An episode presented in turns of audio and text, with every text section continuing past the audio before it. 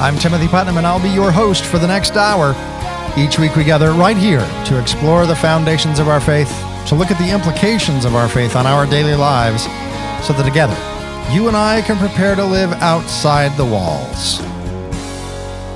Well, I hope that you have had a, good week, a productive week.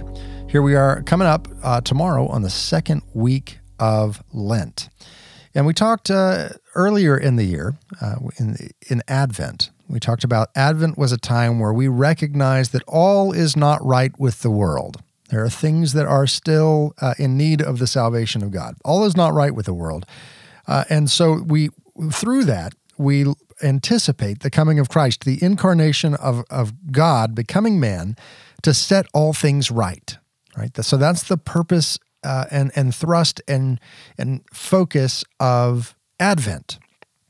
So here we are in another preparatory season of the church, the season of Lent. And as I reflected on it this week, uh, I've come to think that now Lent is that time where we recognize that all is not right with ourselves right? Not only is the world in need of redemption and in need of uh, God to come and reconcile us all to himself, to set creation back in the way that it was meant to be, right? But also that that I, me, I need to be set right as well. Uh, and w- we get to that a little bit in in Advent with some of the readings, but really the readings in Advent are more directed towards the corporate structure of the cosmos, right? How is how does the world uh, relate to God? And here we are in Lent, and Lent really is a time of I am broken, right? Uh, we start off in in Ash Wednesday. There are a couple of things they can say. Sometimes, as they give you the ashes, they say, "Repent and believe the gospel." Sometimes they say, "Remember, man, you are dust." and to dust you shall return. And so there's this sense that, hey, uh, life is short, life is fleeting. I'm not nearly as significant as I like to think that I am. Uh, and not only that, but I have some pretty serious flaws that I need to evaluate and look at because uh, we hide them most of the time, right? Well, well, my flaws are kind of common flaws, and everybody has them. And yeah, I have to go to confession, uh, you know, probably once a day, but but everyone really has those problems, and so it, it's not a big deal because God loves us and God forgives us, and so we kind of minimize those things in our life that need work. Uh, and and on the one side, Yes, Christ is exceptionally merciful. We just came out of the year of mercy where, where we as a church focused on that uh, with laser focus, that God is merciful. But, and, we don't do but, we do and. And uh, God uh, also expects us to be perfect as as he is perfect, right? Be perfect, therefore, as as I am perfect. Be holy as I am holy. And perfection, as we've talked about here on the show before, does not mean flawless. It means complete, right? You and I, we're not going to be flawless, uh, but we can be growing in maturity and growing towards completion. Uh, and so that's the task for us, you know, as disciples, as people who are are ordering our lives to follow Jesus, uh, we were called by Christ to take up our cross and deny ourselves and follow him. I mean, that's a big task. And we like to think, well, yeah, but God, God makes it easy for us. Yes, God absolutely makes it easy for us. God uh, has come the full distance, and He's done what we could never do. Right? He has made us holy uh, he has called us into holiness uh, through his death and resurrection. But, and, because we don't do but, we do and. Um, and we still have to strive, right? Let us cast off those things that so easily entangle us and press on, keeping our eyes fixed on Jesus. There is effort that's required of us for us to focus on Christ, take up our cross, deny ourselves and this doesn't have to be some scrupulous thing uh, or some Jansenistic thing, right? This is uh, fully compatible with Saint Teresa's little way. She said, uh, I, "I'm too, I'm too small to take the steep staircase of holiness. There has to be some little way." that God can provide for a little person like me. And that that is the mercy of God at play. And yet even in that little way, we have to take those strides. And so part of that is recognizing our own weakness. Uh, we can't just say, oh, well, you know, uh, God and I are tight. We're going to be fine, and I don't have to really focus on it at all. No, we, we recognize our weakness, and in that weakness, in the recognition that we can't do it, that's the place where Christ meets us. Now, I have to tell you, I am feeling my weakness this week, right?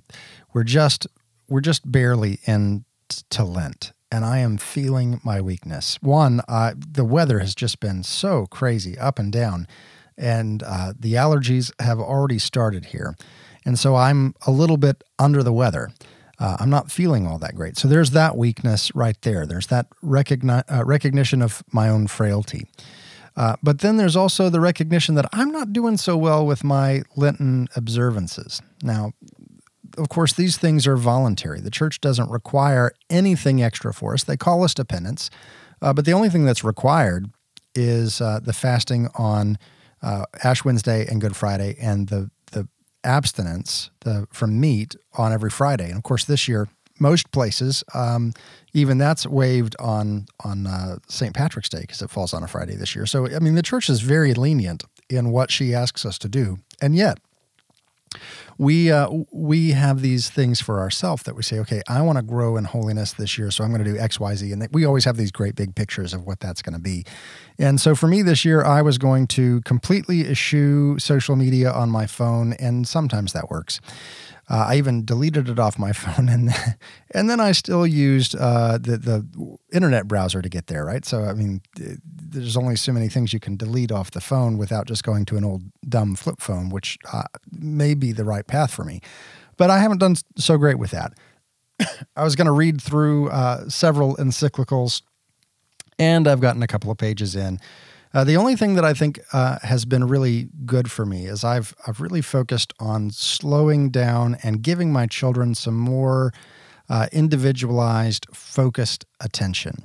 Uh, one of the ways we do that is every night I've taken, uh, and really our, our bedtime routine is extended during this Lenten season um, to about 30 to 40 minutes, uh, which is quite a bit longer than normal, quite a bit longer than normal.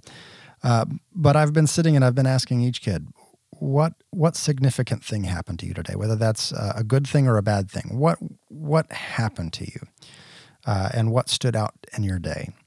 And um, you know, my my oldest kid is uh, nine years old, and I've I had this picture in my mind of. Uh, you know, the day is going to come where I'm going to be more engaged, and it's going to be going to be because they get to a certain age. And I've just realized that that's not the case, and that they need to see me listening to them and paying attention to them right now, right? They need to know that that I am listening to them now for them ever to begin to trust me to listen when those things do truly become uh, exceptionally important. Not that the things that they think now aren't important, but there will come a time where they really need that advice more than they do right now and so uh, so yeah we've been taking a lot of time and letting each child talk until they're just done. And for the, for the three year old for the three year old that can go on for a while because everything is significant. I mean everything. Uh, so we we do try to guide that just a little bit but it's been i've noticed the whole house just being a little bit more settled and more calm and more confident in in just you know just being around. So um, so that's been a part of my Lenten practice that that has been really good. The rest of it, you know, I see I see my own failings and I recognize even in my attempts at at growth, I am still so weak at doing it. I do need that little way. I need that little way uh, toward holiness, but it starts with recognizing that I need that way, right? It starts with a recognition that I'm weak. So, a- Advent is that time where we recognize that something's not right with the world. And Lent is that time where I recognize that something is not right with me. And not only with me and God, but with me and the world around me. Uh, for instance, for me, this time it's been recognizing that not all is right with me and my children. As, as good as things are, uh, I'm also recognizing the weaknesses. I'm recognizing the places where I need to shore up and and uh, give my children the confidence they need by being the father they need. I'm also recognizing that all is not right with me and the world at large. You know, we can look at the the struggles of society and we can see the problems writ large and we can have these opinions that are political and and kind of delegate that to the political world. And re, we're here with our opinions and with our vote and with our um, you know, trying to to guide and, give influence to those who represent us. But that's that's the world writ large. But we also recognize that on the individual level uh, that there are problems in our society and in the way that we individually interact with that society. And so we're going to spend the rest of our time today talking about that, talking about Catholic social doctrine, uh, because there's a class coming up uh, that it's free of charge up at CUA. It's available online uh, on Catholic social doctrine. We're going to talk with one of the professors, uh, Dr. Joseph Capizzi, just after the break. Uh, and give you all the information of how you can sign up for this class and, and join me because I've signed up and I'm going to go through it starts on April 24th. Why don't you go over to social media, facebook.com slash step outside the walls. On Twitter, the handle is at outside the walls. Talk to me about those things that you are doing in your Lenten practice. Where is God showing you uh, his strength in your weakness? We'll be right back.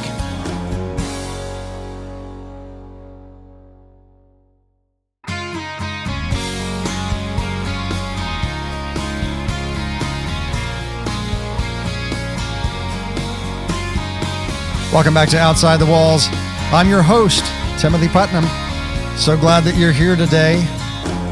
Got a great show for you today. Really, kind of the, the heart of what this show is, is to look at the implications of our faith on our daily life. And what better to do that uh, than a course that's offered at, at the, the collegiate level, graduate level, uh, and it's offered to you really free of charge unless you want a certificate. And what am I talking about? Well, I'm talking about a course on Catholic social doctrine for professionals uh, presented by Catholic University of America in Washington, D.C., and the Vatican Foundation uh, Centesimus Annus Pro Pontifice. Uh, which is in commemoration of the 125th anniversary of Pope Leo XIII's encyclical Rerum Novarum. Uh, this is just going to be an amazing course. It's eight weeks. It won't take a lot of your time. And it, I'm telling you about this because I've signed up for it. I'm looking forward to what is offered in this. And so today we're talking with one of the professors of that course. We're talking with uh, Dr. Joseph Capizzi, who's the ordinary professor of moral theology and ethics and the associate dean for graduate studies there at CUA. Uh, Dr. Capizzi, thank you so much for being on the show. It's my pleasure, Timothy. Thank you for having me. So let's talk uh, as we begin uh, about this course. What was the uh, the impetus for taking the the resources that you have there at the graduate level for preparing people for really advanced degrees and making that available to to the normal uh, person who doesn't have the time maybe to go and get that kind of degree? Sure, great question. Um, as you probably are aware, Timothy, one of the constant complaints about um, the Catholic Church is that she has this body of teaching called Catholic social doctrine, about which very few Catholics know um, very, very little, right? Um, if anything. Uh, so the idea was to somehow get all this great material to as wide an audience as possible, and in particular to get them to professionals, um, business people, attorneys, um, people in all walks of life who have interest. Um, in moral questions and how the faith, as you said, pertains to the, the kinds of decisions they make every day um, in the workplace um, and in other aspects of their lives. So this is something that uh, it's coming out of the CUA School of Business. Uh, but yes. let, us say that you have someone uh, like me who uh, works, but is not so much in what you would consider a, a business atmosphere. What kind of right. things can can uh, I expect to get out of this course? You, this is not really targeted per se to business people. All of the moral teachings of Catholic social doctrine really aim at um, all people of good fit, of goodwill, as you know. And so what they're tr- what it tries to do is um, anticipate certain kinds of concerns people have, both in ter- both very specifically, like you know, what should I do in this or that aspect of my business life, let's say, and that can be for somebody who's a teacher, for a lawyer, for a veterinarian, for uh, you know somebody in business.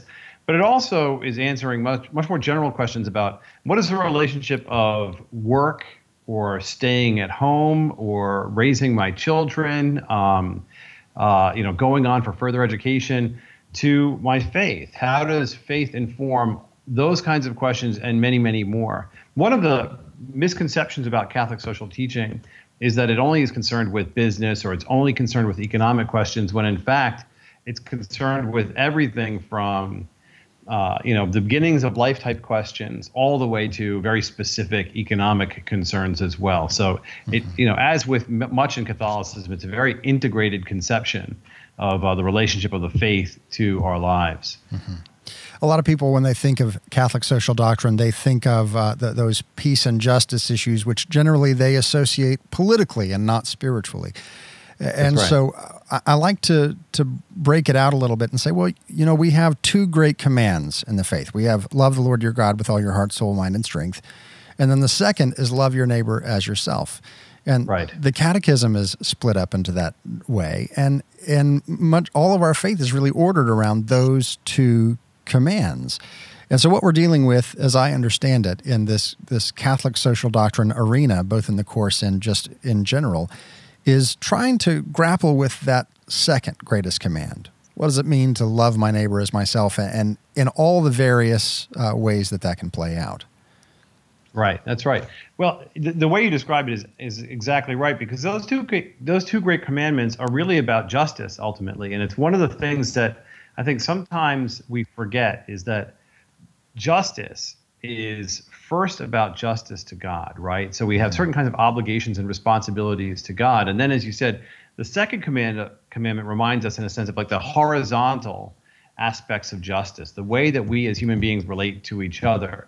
But they're all con- right. They're all kind of wrapped up together. The way we relate to each other as human beings is going to also impact the way we relate to God, and the way we relate to God is going to also impact the way we relate to human beings. So ultimately, in a way, it's always about justice. And Thomas Aquinas, you know, St. Thomas Aquinas, of course, explains that all of morality can be conceived of in terms of justice. So we shouldn't, as Catholics, be scared of that term, right? Um, we understand sometimes people use it to indicate certain kinds of political concerns. Mm-hmm. But as Catholics, we want to reclaim that term, right? And say, yes, justice, always justice. But first, justice to God. Second, justice to each other, right? Right. Well, of course, I came from a, a, Protestant background, and this is something I still wrestle with with some of uh, some of my extended family. Is there's this idea that justice is is really just when when God does it, it's good, but when we do it, it's really just vengeance. And so they don't have this concept of uh, that idea of giving to someone what they're due. Right. And the right. justice is less concerned with uh, meting out justice on the oppressor as much as it is giving justice, that which is due, to the oppressed. That's right. That's absolutely right. Justice entails, again, all of morality, right? It includes it all. And w- one aspect of that can be the justice that we associate with punishment, right? That's an important aspect, but it's it's secondary to justice considered much more broadly or more fundamentally, which is again, give to each other, each other what they are due. And for instance, as parents, right, we have certain obligations towards our children, um, and those those are we would never think of them in terms of justice, right? Mm-hmm. You never say, you know, it's just that I do this or that to my son or my daughter. On the other hand, it is about justice, right? The child rightly commit, you know, rightly expects certain kinds of behavior from us towards them on the basis of a relationship, and the same is true of spousal relationships, relationships between citizens and their government, um, you know, relationships as Pope Leo XIII argued between workers and their employers. You know, so that term encompasses a lot, and it's really rich because of that. And of course, one of those things it encompasses is conceptions of punishment, right? And that and that's important to talk about too. But it's only one aspect of it. Mm-hmm. So let's come back to this uh, example of uh, the parent and children. Uh, this sure. is something that you're well acquainted with, right? Because you yourself you have six children. I do have six uh, children, right? We, have and got, they're always making justice demands upon me. and and you know they don't necessarily always. Um, some of the things that they think are justice demands, maybe not, but yet there, right. there's a number of other things that, well, uh, in in what is due to them just by virtue of them being made in the image of God and being in this relationship, now I have some obligations. Uh, right. So tell tell me, uh, give me an example that's maybe played out that's not too personal. Uh, in your life of, of a time where you saw that justice relationship really play out with you and your kids? Sure. Um, actually, this this is an example that comes up a lot, and I, and I suspect it's one that many of your listeners will experience in their own lives. There's so much pressure today on us as parents, um, and, and a lot of it is self-imposed, right? To, to try to make our children achieve as much as possible, right? So parents have, you know, they feel this pressure both from their peers, maybe from themselves, maybe from culture more broadly, just to be driving their children, right? Literally driving them from place to place, right? Activity right. to activity, but also driving them in the sense of ambition. Be great, be excellent, and so on. And I can remember, you know, succumbing to this myself as I have done, and I'm sure I will do again in the future. And one of my daughters, I have five daughters and a son, and one of my daughters saying at one point, effectively, don't I have a right to just sit and relax? you know isn't there like don't i have like a, a claim just on doing nothing and and i remember being caught up by that you know it was hers was a justice plea like there dad you're going overboard right you are demanding you are demanding too much from us right now or from me right now and and really the the right thing to do here the obligation you have towards me is to is to protect my childhood like to you know to to see that childhood is not childhood is in part about not having the same kinds of demands that adults have on their time. Um, and and maybe that look maybe that's actually a lesson for us as adults as well to think about. But I thought that that was a great point she was raising, even though she wasn't saying it as a justice claim, but it really was a justice claim and also a, a true justice claim. Mm-hmm. Children have the right to not have their parents bearing down on, upon them with their ambitions and expectations at all times. Yeah. And, you know, as a parent, we like to think that our job is to, uh, you know, to prepare them for the world and give them all the tools that they need and, and make right. them successful. And really, our job is to give them a good and proper picture of, of an ordered life, right? To give them uh, right. an understanding of who God is and how they relate to the world and how they relate to God together. That's right. Yeah. In fact, I think one of the, one of the key things that we try to discuss as a family and try to remind ourselves of is is gratitude, right? It's mm-hmm. just, you know, that which relates to the, the, conception of an ordered world, right? We are grateful for being here. We are grateful for the world that is given to us. We, right? So it so it really connotes this conception of the giftedness of life, right? That it's it's a gift to be alive, and it's a gift to be alive wherever you are, and it's a gift to have whatever things you have, ranging from you know loving parents to to siblings and so on. Um, so gratitude is an important part of you know understanding the world as an ordered place. We're going to continue this conversation with Dr. Joseph Capizzi just after this break. This class is the Catholic Social Doctrine for Professionals. You can find out more information at csdcertificate.com. Uh, go to social media, facebook.com slash step outside the walls. On Twitter, the handle's at outside the walls, and we'll be right back.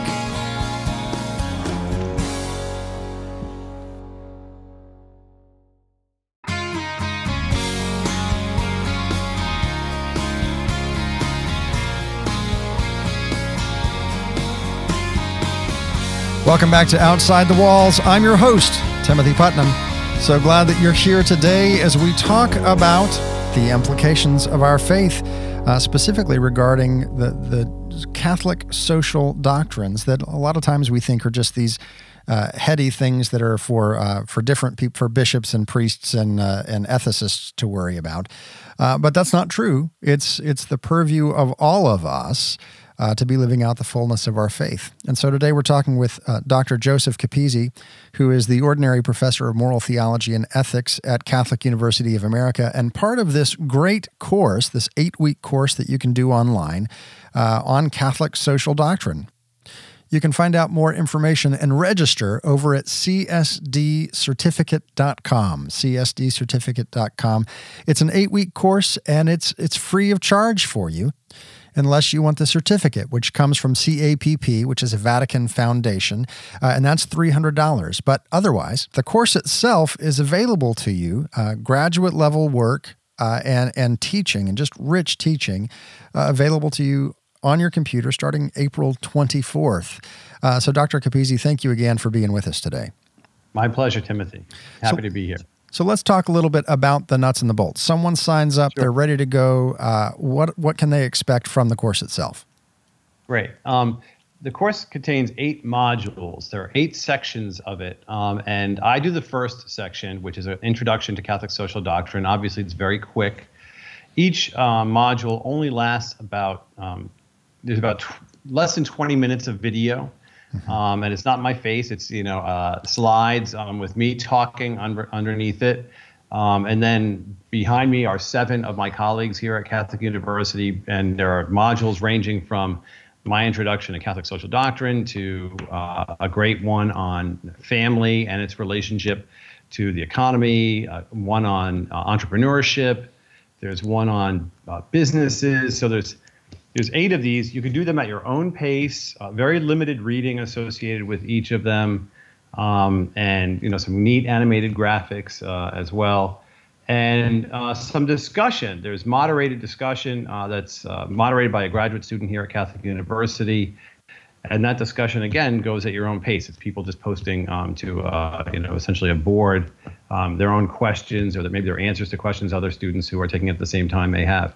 We've had close to 600 students already uh, enrolled for this, and this has only been offered since spring of seven, uh, excuse me, of 16. Hmm. Uh, and I think we have about 300 people uh, signed up uh, again for the next session of it. So it's really been popular, and I think it really, you know, is a nice introduction to Catholic social doctrine for people who've been thinking about it or maybe even just read a little. Now, of course, I found about uh, the the program on Facebook. There was a little Facebook ad. I clicked on it, and it took me to uh, to actually another site, not even CUA, that was uh, promoting this. Uh, and so uh, I, I, signed up for that April twenty fourth class. But if uh, if someone doesn't have that time available, this is an ongoing course. You're saying. That's right. It's offered frequently throughout the year. I think four times um, throughout the year, and we're going to offer it indefinitely. it's just worked very, very well for people. Okay. Now, uh, you're one of the professors, but who are some of the other people that, that we can expect to see in those courses? Sure. Um, my colleague uh, in the School of Theology, John Grabowski, um, I'm not sure if you're familiar with his name or not, but he's somebody um, who he and his wife are associated with the uh, Pontifical, Pontifical Commission on Families. He works in the area of families, really fantastic. Um, we have Professor Andreas Widmer, who's a former Swiss Guard um, uh, and is an entrepreneur, and he does the, the section on entrepreneurship. Um, George Garvey, a, a, law professor at Catholic University, does uh, business and business law um, as one of the modules. Um, another colleague is Luann Zerlo. She's another business person and uh, associated with the School of Business and Economics at the university. So there's just a fantastic uh, catalog of people associated with it. Okay, now you you have some background in this and some uh, obviously because you're the ordinary sure. professor of moral theology, but you wrote a book uh, recently that's in its second edition, which is a catechism for business. Uh, and you know, you think of of the catechism basically as just uh, laying out the faith. Uh, how does that different when you're doing it in terms of and, and in light of business? Sure. What my colleague Andrew Abela, who's the co author with me, uh, and I did was we went through all of the papal encyclicals from 1891 to the present that relate to uh, business and economic questions. And we pulled out quotations from all of those that respond to concerns that he and I have had raised to us by business people or by professionals throughout the country whenever we would give talks. So we set it up like the old Baltimore Catechism. It's question and answer. If somebody has a question on like what is a just wage or um, how should I treat my workers, um, what you know, can I work at a place that you know uh, manufactures contraceptives and so on. We we pulled all of these kinds of questions and then just went through these encyclicals and posted direct quotations from them. There's very little of my or Andrew's voice in the book. It's just question and answer, and it serves as a resource. Um, it's been very, very effective. It's been popular and effective, and I think um, now has been translated into Spanish and Italian. So if people know those languages, they can use it for that as well. Well, you know, there's there's this um, this sense that people segregate their lives, and uh, we we tend to think that uh, that our understanding of economics is is really the the best one, right? The the right. the world that we have here in in the West and in America. This is the best uh, economic theory that could be, and yet the church exists all around the world, and she's speaking to economies who have just a, a plethora of different applications. Uh, that right. sometimes are better than ours and sometimes are not. Uh, and so, how did you uh, interact with that? Are you dealing mainly with the questions that pop up in our own economies, or is this a, a, a much broader perspective? That's a great question um, and, and a difficult question. The, the, the, short answer is it's primarily aimed at a like Western European American audience. Um, uh, eh, but as you said, the church is global, right? She's, you know, this is one of the, the, the charms and attractions of the church is that she's a global institution and her concerns are much broader than merely ours. So um, there are certain kinds of economic issues that, even though they're kind of Western oriented, um, nonetheless they implicate much more, you know, much broader global concerns. Think of like human trafficking, right, um, or the or the financial crisis of 2008, which right. was essentially a global crisis. Those, those issues bear upon the West and the United States very significantly. You know, on the other hand, of course, right, they they're global in their in their concern. And Pope Benedict, in particular, was very good at focusing our our moral attention to those kinds of problems. They're not dealt with head on in um, the Catechism because it's not typically a kind of question that'll present itself to an individual, mm-hmm. right? But instead, those questions will present themselves to government, um, to people in political authority, um, and and they have to be dealt with at those levels. Mm-hmm.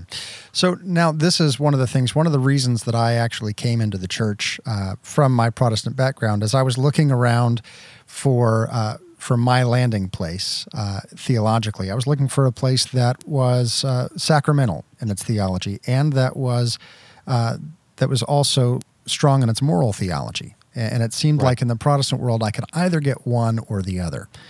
Uh, and so then, as I, I, was looking to the the ancient churches, I I gravitated towards the Catholic Church because of precisely this that you're talking about here this prophetic witness to the world, where it's not just speaking to individuals and their application of daily life, and it's not culture bound to where it's only speaking to its own culture, but it's the kind of place where a little Albanian nun working with the poorest of the poor in India can come and speak and be listened to by an American president, that there's some force of of uh, being able to be prophetic uh, morally and to our responsibilities as a society.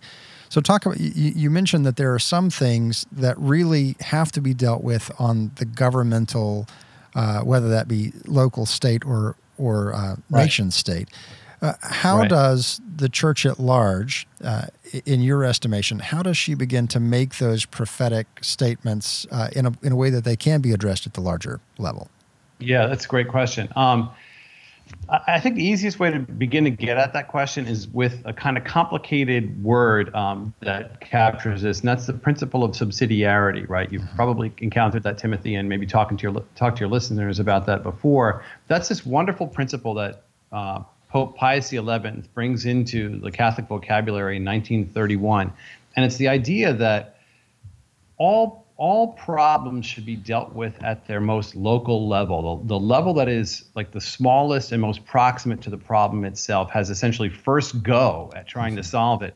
And it's on the one hand, it's like this, uh, you know, powerful political principle. On the other one, it's kind of common sense, right? Like anything I can handle on my own, right? I have a responsibility to take care of. Um, we teach this to our children, right? We try to live this in our lives with our husbands and wives. Um, uh, it's true also for governments, right? Governments have to be respectful of local levels of political authority, local communities, and their capacity to respond to problems. And so, generally speaking, the the, the pressure push of subsidiarity pushes these concerns down to more local levels. On the other hand, there are going to be certain kinds of things that we recognize really can't be dealt with simply at a local level. National defense, of course, is one of those kinds of things.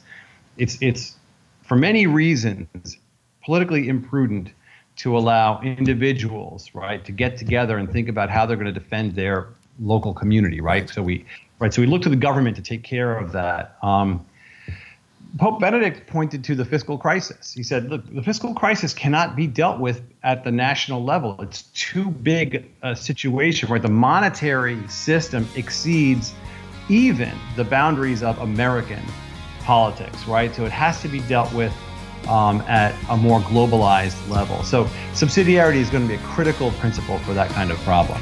I asked too big a question with not enough time. We'll have to get you back on the show here in the near future. We're talking with Dr. Joseph Capizzi, uh, professor of moral theology at CUA, about a new course they've got. Go check it out at csdcertificate.com. Uh, join the class with me this April 24th. We'll be right back.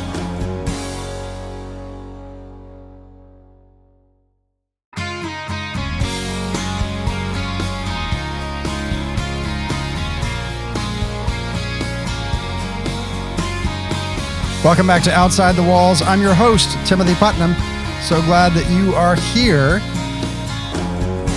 So, uh, seriously, I hope that you will join me uh, over at uh, csdcertificate.com as we go through this Catholic social doctrine class. It's an eight week class uh, beginning in uh, April 24th and uh, goes eight weeks long. free of charge unless you want the certificate. There is a Vatican certificate, and that's a, that's a three hundred dollar uh, enrollment fee. But if you just want to audit the class and just get the information, then go sign up free of charge, uh, csdcertificate.com. Now, if you missed any part of this show or you want to share it with someone else, good news all of our shows are archived over at outsidethewalls.com. You just click on episode archive, and there they all are. Now, if you are subscribed to the podcast, I do want to tell you that we are moving that podcast back to the original location. Uh, we've been sharing uh, the podcast space for some time with Breadbox Media. They've done a great job uh, keeping that updated for us. But one of the things that we have been missing by going and sharing that podcast space is that our we can't really do anything other than say, "Hey, here's our show." So, uh, what we're doing by going back to this space uh, over on OutsideTheWalls.com is I'm going to be able to list it out by guest. And so, if you want to go and see a guest that's come on before uh, and see how many times that they've been there, or you know the name of the guest. Well, now it's going to be archived in that way, so you can find individual shows a lot easier. So, if you are subscribed to the podcast, you're going to want to go and resubscribe uh, this week. Otherwise, um, you're going to quit getting podcasts, and that's not going to be any fun whatsoever. Also, if you want to support the work we do at Outside the Walls, it's easy. All you have to do is go to outsidethewalls.com and click Friend of the Show. A friend of the show is someone who loves the show and wants to support the work we do, and they do that by giving $10 a month. That's just like a pound of good coffee a month. Uh, and that helps us to cover the, the minimal costs that we have. Uh, and so I encourage you, go become a friend of the show. It makes you eligible for all kinds of special content and giveaways and so forth and so on. And uh, it's worth it. So go on over to, to outsidethewalls.com, click friend of the show, and, uh, and join us. So today we've been talking about uh, Lent being that season where we recognize that all is not right with us, right? Advent is all is not right with the world. Lent is all is not right with me and with the way that I interact with the world. Uh, and so we talked a little bit in those middle sections about Catholic social doctrine that, that's centered on love for neighbor and centered on the fact that God is just and calls us to act justly toward him and toward our neighbor. And today's gospel reading and our reading from the breviary are both very apropos to that topic. So today's gospel comes from the Gospel of Matthew, where Jesus says to his disciples, You have heard it said, You shall love your neighbor and hate your enemy. But I say to you, love your enemies and pray for those who persecute you, that you may be children of your heavenly Father. For he makes his sun rise on the bad and the good, and causes rain to fall on the just and the unjust. For if you love those who love you, what recompense will you have? Do not the tax collectors do the same? And if you greet your brothers and sisters only, what's unusual about that? Do not the pagans do the same? So be perfect, as your heavenly Father is perfect. That gospel reading comes from the Gospel of Matthew, chapter 5. Now, today's uh, reading from the breviary is going to come, it's not too far back in church history. We're going to be looking at the Second Vatican Council. Uh, this comes from, uh, from Gaudium et Spes, and it's numbers 9 and 10. And the, the church offers us this The world of today reveals itself as at once powerful and weak, capable of achieving the best or the worst. There lies open before it the way to freedom or slavery, progress or regression, brotherhood or hatred. In addition, man is becoming aware that it is for himself to give the right direction to forces that he himself has awakened, forces that can be his master or his servant.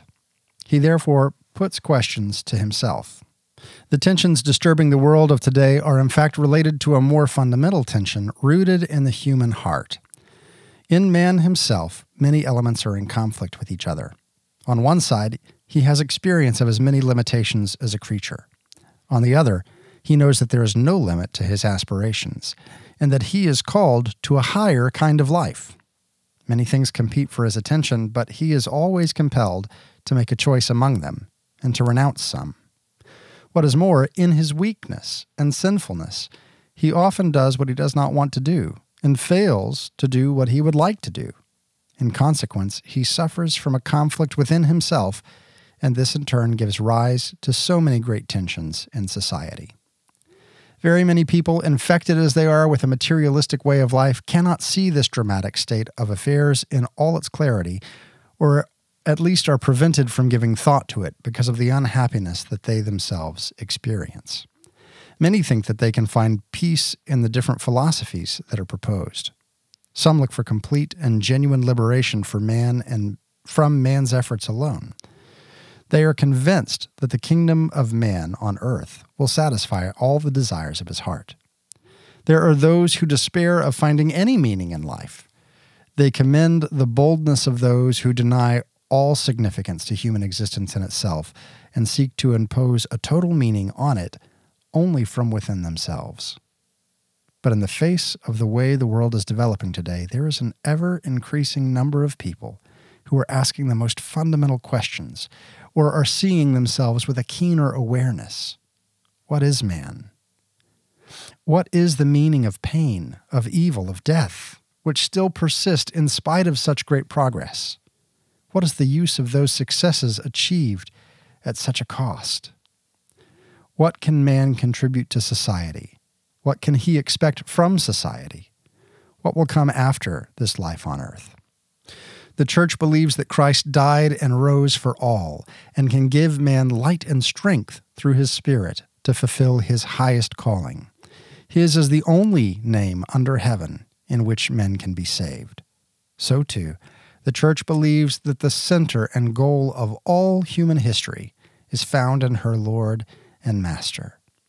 The church also affirms that underlying all changes, there are many things that do not change. They have their ultimate foundation in Christ, who is the same yesterday, today, and forever. That reading comes from the Breviary, uh, and it's uh, from a selection from the Second Vatican Council from Gaudium et Spes. And these are the deeper questions that we're meant to face during Lent. What, what is the meaning? How, how am I going to find fulfillment? It can't be through myself. I mean, some people try. But that's what Lent is about, is recognizing that there's something not quite right with me, that, that I can't find my ultimate fulfillment within myself. I have to look externally. I have to look in justice to God and to my neighbor. My fulfillment is found through my relationship with God and with my neighbor.